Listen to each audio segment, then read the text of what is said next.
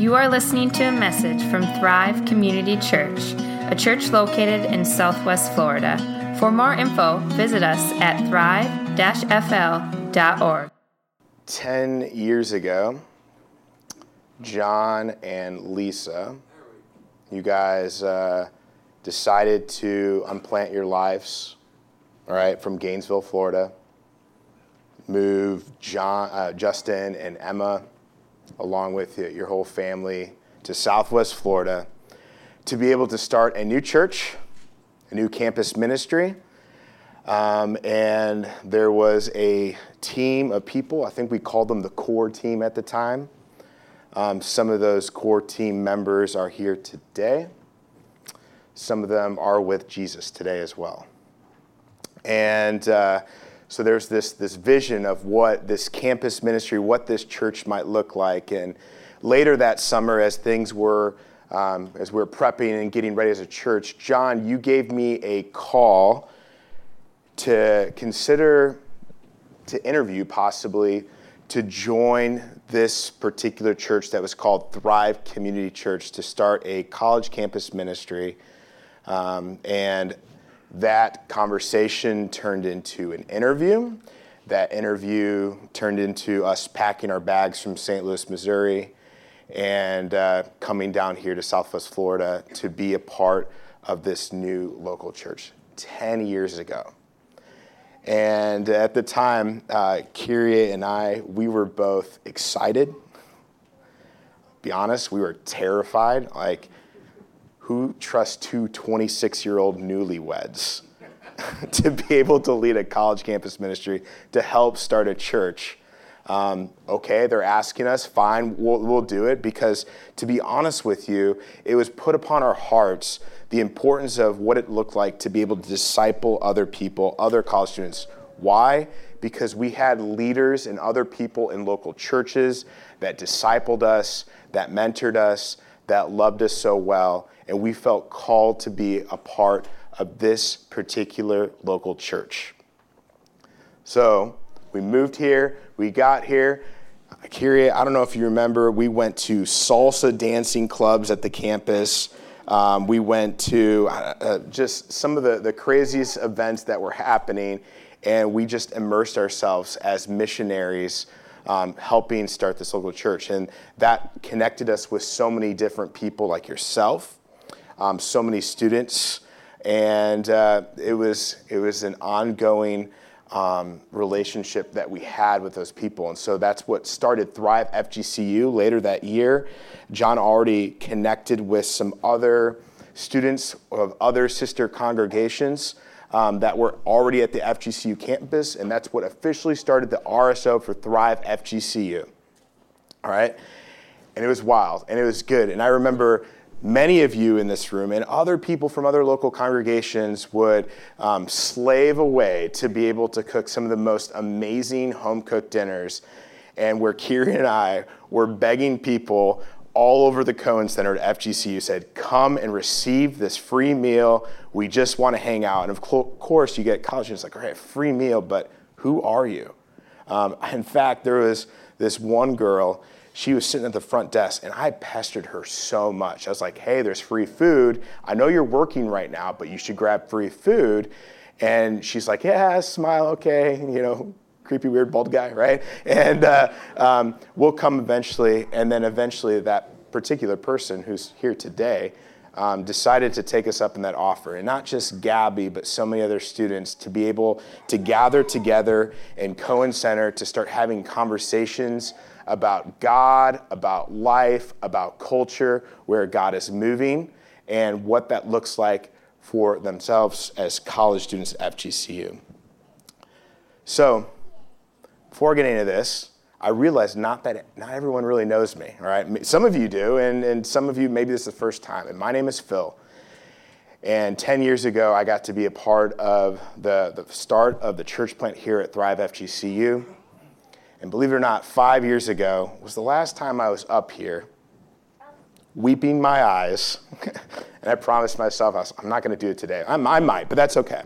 Um, because God was calling us into something different. And so, Kiri and I, we live in Nashville, Tennessee now, and we do training with young leaders all across the United States. But really, our heart and, um, and is with you guys, this local church here at Thrive. You guys have impacted us so much. Um, the love that we've received from you all, whether you know it or not, whether this is the first time you meet or meeting me today, um, we've been impacted by you. And if you are new to this church or you've been coming here for just a little bit or, or whatever that might look like, let me just tell you this this is a place that you can be loved, you can be sent, um, and this is a place that is going to come alongside you because why? That happened to us. And so we have all, um, we give all the thanks and gratitude to this local church and what this church has meant for both Kyrie and myself. So I, I called John September. You know, I think you guys had a hurricane that came into town, and yeah, I know, I know. There's, I know it's been really hard. Um, but the first question I asked John is, "How are you doing, and how's Thrive doing?" And there was a sense of, well, it's another thing. We're tired. You know, we just finally seemed like we were stepping into normalcy, and then yet another hurricane came. And that was, uh, and, and our hearts long for you. So at that point, I said, hey, John, I don't know how we're going to do this, but I think what, what we should probably do is call upon some of the former Thrive FGCU students back in the day. Um, we can make a reunion out of it. In fact, 10 years ago, Thrive started. And so why don't we gather some of these people together and, uh, and we can celebrate, but then also we realize how tired you guys all have been. Maybe this could be a way that we can give back to the community. So many different people um, even flew down here this weekend. Um, and we had an opportunity to gather together, celebrate, remember what God has done through this local church here at Thrive Community, and give back to our community. So we are actually at a um, an FGCU professor's home near Sanibel, Sanibel um, Islands Outlet Mall. So on the Fort Myers side, I don't know how best to describe that. But we, we met with Mary yesterday, and here's, here's a picture of the group of the former students. Um, we were serving her, um, her neighborhood. They were under six feet of water. And, uh, and in fact, I, I, think across the street, there was uh, a neighbor that just received power for the first time two weeks ago. And so, complete devastation. We got to be there. Um, and it was really cool just because we connected with her. Um, she is an FGCU professor, like I said. And at the end of it, after we were helping her and helping her neighbors, um, there was tears of thankfulness that even alumni of FGCU came back to serve their community. So Mary, after I sent her this picture, she sent me this text message, and I want to read it to you. It says, Words can't express my gratitude for the help and the joyful spirit you all brought. These young people are smart and sensible, and they clearly wanted to make an impact on our community. It brings me joy and pride to know that we at FGCU are instilling solid core values in our students, and they continue to influence those around them. It's like cross pollination. They are the bees, we are the, and they make the world flourish. Gorilla hugs, Mary Wojtek. Now, okay get beyond the, the bees and the gorilla hugs thing. I was just like, oh man, that's such an environmentalist professor here at FGCU. It's like, welcome back, Phil. You are here again, right? But it made me chuckle, right? Sure, they were part of in, in a college like FGCU that you know was probably very formative of their life. But if I were to be honest, and I would talk to every single one of those students, a lot of that had come from you all the impact that this church has made on the college campus here at FGCU, it matters.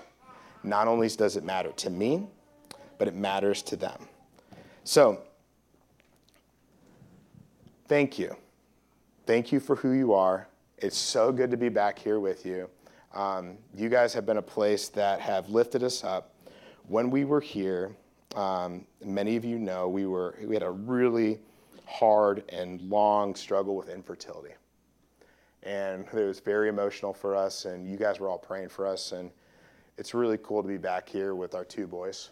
And uh, Porter and Briggs, Porter, who's four, Briggs, who is seven months and really chunky. Um, and I'm sure he would want to say hi to you. And so it's good just to be back with our family, you guys. And like I was saying before, you guys have all made an impact. And I learned a lot from that, right? I learned a lot about the many spiritual leaders that are in this congregation. So I think it's very fitting to me as we are going into our sermon series, um, as we are approaching the season of Lent. You guys are talking about the Ten Commandments, right? And uh, the, the first week, you guys walked through the, the first three commandments of what it means to love God, that vertical relationship that uh, we have with Him. And now we're going to be pressing into that horizontal relationship, what it means to be able to love other people. And it's fitting that today we're in the fourth commandment honor your father and mother which is pretty cool if I'm looking at my son who has really been having a hard time what that means sometimes. Sorry, Porter, for calling you out. I promised like I would never do that with my kids, but like my dad did that to me all the time, and now I just did it. So sorry, man. So we're, we're, we're talking about honor our father and mother. And and not just what that means for our parents, but then also spiritual authorities, people that have been placed in our lives. And so today we are going to be talking about that. Um, I realize when we, we talk about this particular commandment, um, it's a pretty loaded statement. It could be, right? Because maybe our relationships with our fathers and mothers are kind of rocky, they're hard. Um, they have said some things that have caused um, some massive scars. And so I want to be mindful of that but I also think we should press into that of what this means. Now, growing up um, and going through a confirmation process through my church, I remember like looking at these particular commandments and reciting uh, what it would mean. And if we were to look at the explanation um, that is given uh, by Luther, um, he would say this: We should fear and love God so that we do not despise or anger our parents or other authorities, but honor them, serve them, obey them, love, and cherish them. And in fact, if we look at 1 Peter chapter 2, verse 17, it's not just saying honor our father and mother, but we should be honoring all people. All people. Okay? Sounds pretty straightforward. Um, but again, like I said, this could be a loaded statement. I was talking to um, an FGC student yesterday. I was like, hey, man, I want to let you know we're, we're going to be talking about this today. And he looked me in the eyes with a lot of panic. And he said something that I can't say at church because there is some heaviness when it comes to this particular statement. So, um, so that being said, let's pray. And as we dig into this particular topic today. So, Jesus. Thank you so much for what you are doing. Um, I feel very honored to be here this day with a church that both Kiri and I love a lot. A church that has invested so much in me and is investing in so many other people in this community, on this college campus. And, and Jesus, um, I express all the thanks. So, Lord, this morning, as we talk about what it means to be able to honor our father and mother and other spiritual authorities, I realize that uh, there's a lot of pain and a lot of hardship that could come from that. And so, um, Lord, thank you for still loving us through that, even if sometimes our heart is hardened, and, and continue to teach us what that means of how we can love others just like you. We pray this in your name. Amen. So here's the question Can I honor my parents if I don't respect them? Think about that. Can, can you honor your parents even if you don't respect them? Okay, let me, let me break that down a little bit, okay? Um, when I talk about respect, respect refers most often to our inner assessment of someone's character or achievement while honor refers to our various demonstrations towards them in words or behaviors that express our respect.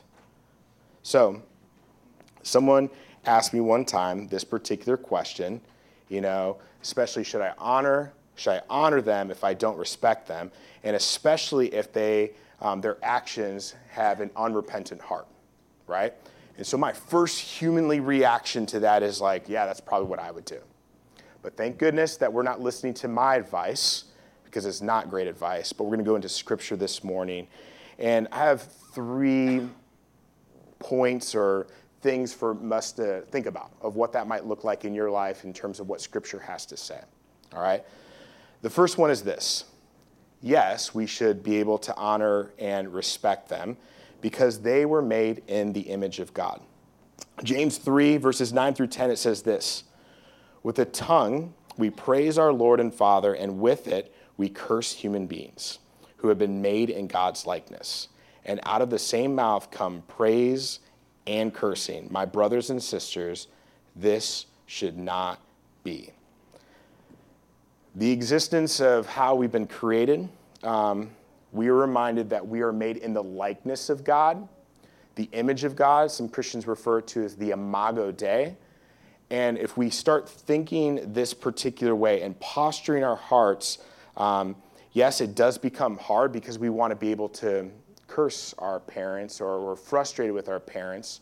Um, we don't appreciate what our boss has to say. The pastor at our former church, the things that um, he said to my wife and I, like, I, I don't know if I can ever be able to recover.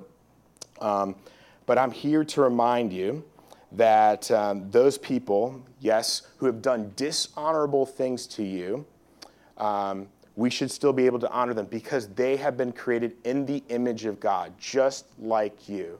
And even though their heart may be unrepentant and they're not sorry for what they did, and you want, them, you want to settle the score with them, you want them to know how much harm and how much damage that they've done in your life, remember, they're still made in the image of God. And not only maybe they're not unrepentant about that particular sin or that, that whatever that might be, but the Lord longs for them to be able to return to Him. So He loves them no matter what. All right? If you want to take this a little bit deeper, right, we can look at culture these days, and culture is pretty hard right now, right? I mean, you can, you can think about that. I mean, whatever, whatever you're listening to, Fox News, CNN, whatever podcast you're listening to, it seems like it's the end of the world right now, right? And here's the villain, and this is what's wrong, and we want to point the finger and settle the score, but yet we forget that that particular person who has wronged us or wronged another person has also been created in the image of God. So I want you to just to let that sink in a little bit, all right? Who that person might be, God created them, God loves them, and God wants them to return to him. The other reason why we should be able to honor um, our, our authorities, our parents um, who have disrespected us, because um, these are our natural relationships. Right? These are the people that God has appointed to you, have put in your life, right? And sometimes that can be difficult too. Um, my mom is going through some major health issues right now. And uh, it's, it's really, I've seen so much pain and suffering of what she's gone through. She's now in a wheelchair, um, and now she is um, in disability, and she's not able to perform the same things that she once did. And, and what's really hard as her son is because I've always like admired her because she's so sharp and she's always cutting edge and she was always the go-getter. And, and now she, she just seems very, um, she needs help. She needs a caregiver. And, and to be honest with you, like God calls us to be able to take care of those people. In fact, Leviticus 19:32 says, "You shall stand up before the gray head, or maybe bald head, he didn't say that, but and honor the face of the old man, and you should fear God. I am the Lord." All right? And so because of those natural appointed relationships, those are the people that um, God has put in our lives. And so maybe that feels like it's an inconvenience to you. Um, we, we should be able to honor those things. And many of you have shown me what that looks like. But for me, I'm still young. John remind me, I'm still 36 years old.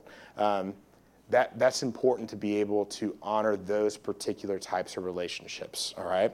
Um, my dad actually sat down with me because we are I've, I've been so frustrated because I've kind of been the person that's been like, all right, have you thought about this? Have you done this? You know, I'm like, we got to do this. And, you know, he's like, you know, Phil, we just need you to be able to be present and to be able to love us. And if we have some stuff that we need, could you be here for us? And that's kind of convicting, right? And it seems like the honorable thing to do, right? But again, that also seems like the cop out answer, the easy thing, because I realize that there could be still a lot of emotional abuse that could happen from that particular relationship.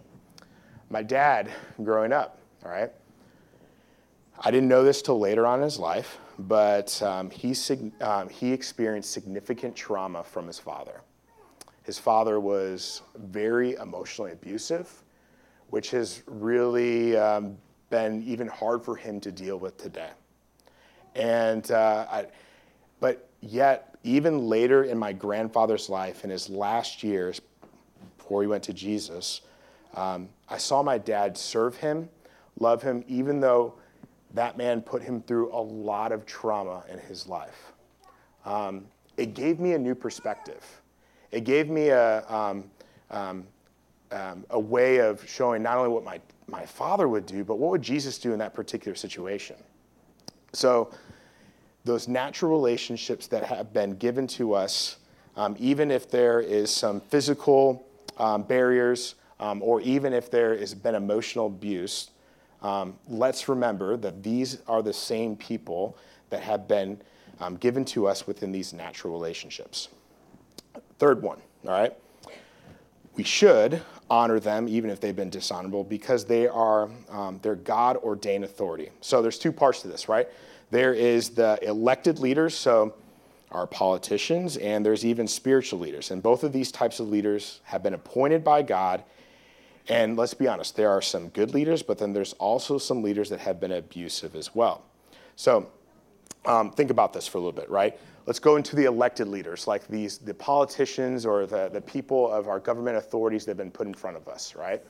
Um, tell me when it's worked out for you if you disagree with this particular elected leader, this particular politician, where if you're going to settle the score and you're going to change them, that you're going to um, yell at them. Um, you're going to put something on Twitter, social media, where you're going to put your opinions out there. Um, has anyone, you know, fell into that trap before, or, or, am I just the only one? Okay, thank you, Hunter, for being honest. All right. I remember one time this happened, right? And there was, um, uh, I was so upset with what this government official had to say, and I broke the golden rule by actually like tweeting this person back, right? Because that was going to change their heart, right? They're going to return to God. They're going to know, to, I'm going to speak some sense into them. And, it was well thought out, right? Like we think. And uh, next thing you know, it like maybe like 10 minutes later, I'm getting trolled by this politician's following. And like people are like re-quoting me and, and, and then like, like saying like unreal things about who I was based upon what my Twitter profile had to say, right? And so again, that was not the most honorable thing to do or to say, right? We should pray for those officials even if we disagree with them, right? We should um, um, consider that God appointed this elected leader and these are the people that are in front of us. I mean, if we were to look in scripture and look at all the authorities and the people that were there at that time, holy mackerel, there were some awful leaders that God's people experienced, right? And I'm not trying to compare the leaders now to what happened then, but man, like we were still called to honor those people. This is a, a command that's given um, in, in, Exodus, right? So they, they knew what that looked like, even if it meant it was going to cost their life or their, their wages or whatever that might be. We should still be able to honor them. The second is the spiritual authorities that have been given to us. Now, this one again, this is a loaded statement.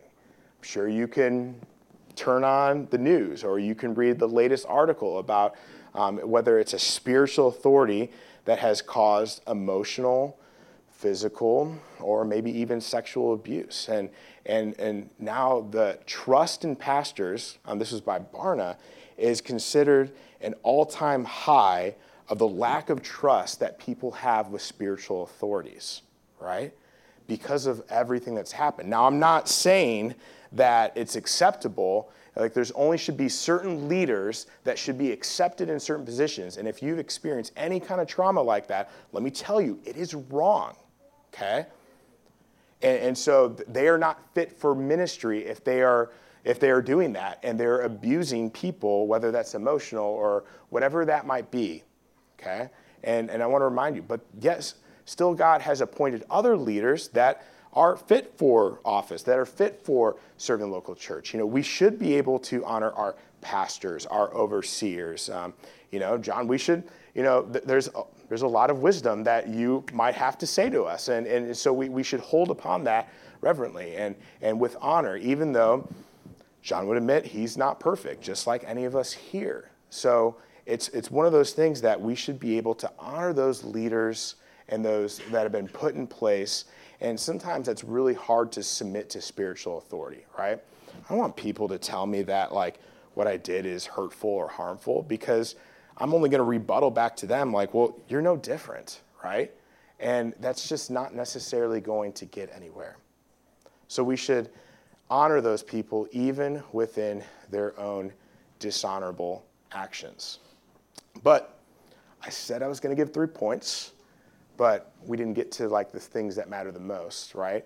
Um, so there is an, a bonus point right here too. All right, we should honor because of Christ's like grace. Let me uh, tell you what Paul has to say, and he reminds us in Philippians chapter 2. He says this Do nothing from selfish ambition or conceit, but in humility and count others more significant than yourselves. Have this mind among yourselves, which is yours in Christ Jesus, who, though he was in the form of God, did not equality, did not count equality with God a thing to be grasped, but emptied himself by taking on the form of a servant. Okay? So, by all means, what happened on the cross um, um, was not deserved.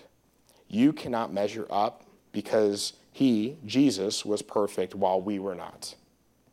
He was gracious while we were ungracious, and he was respectful while we've been disrespectful. He honored the Father while we have dishonored the Father, but he still loved us. So, listen, if, if you don't know exactly what that love is like, I'm here to remind you today, and you are loved, right? And there has been a price that has been paid for you. And Christ offers us that grace through his death and resurrection, um, even though we have been the scum of the earth and the most dishonorable people, right?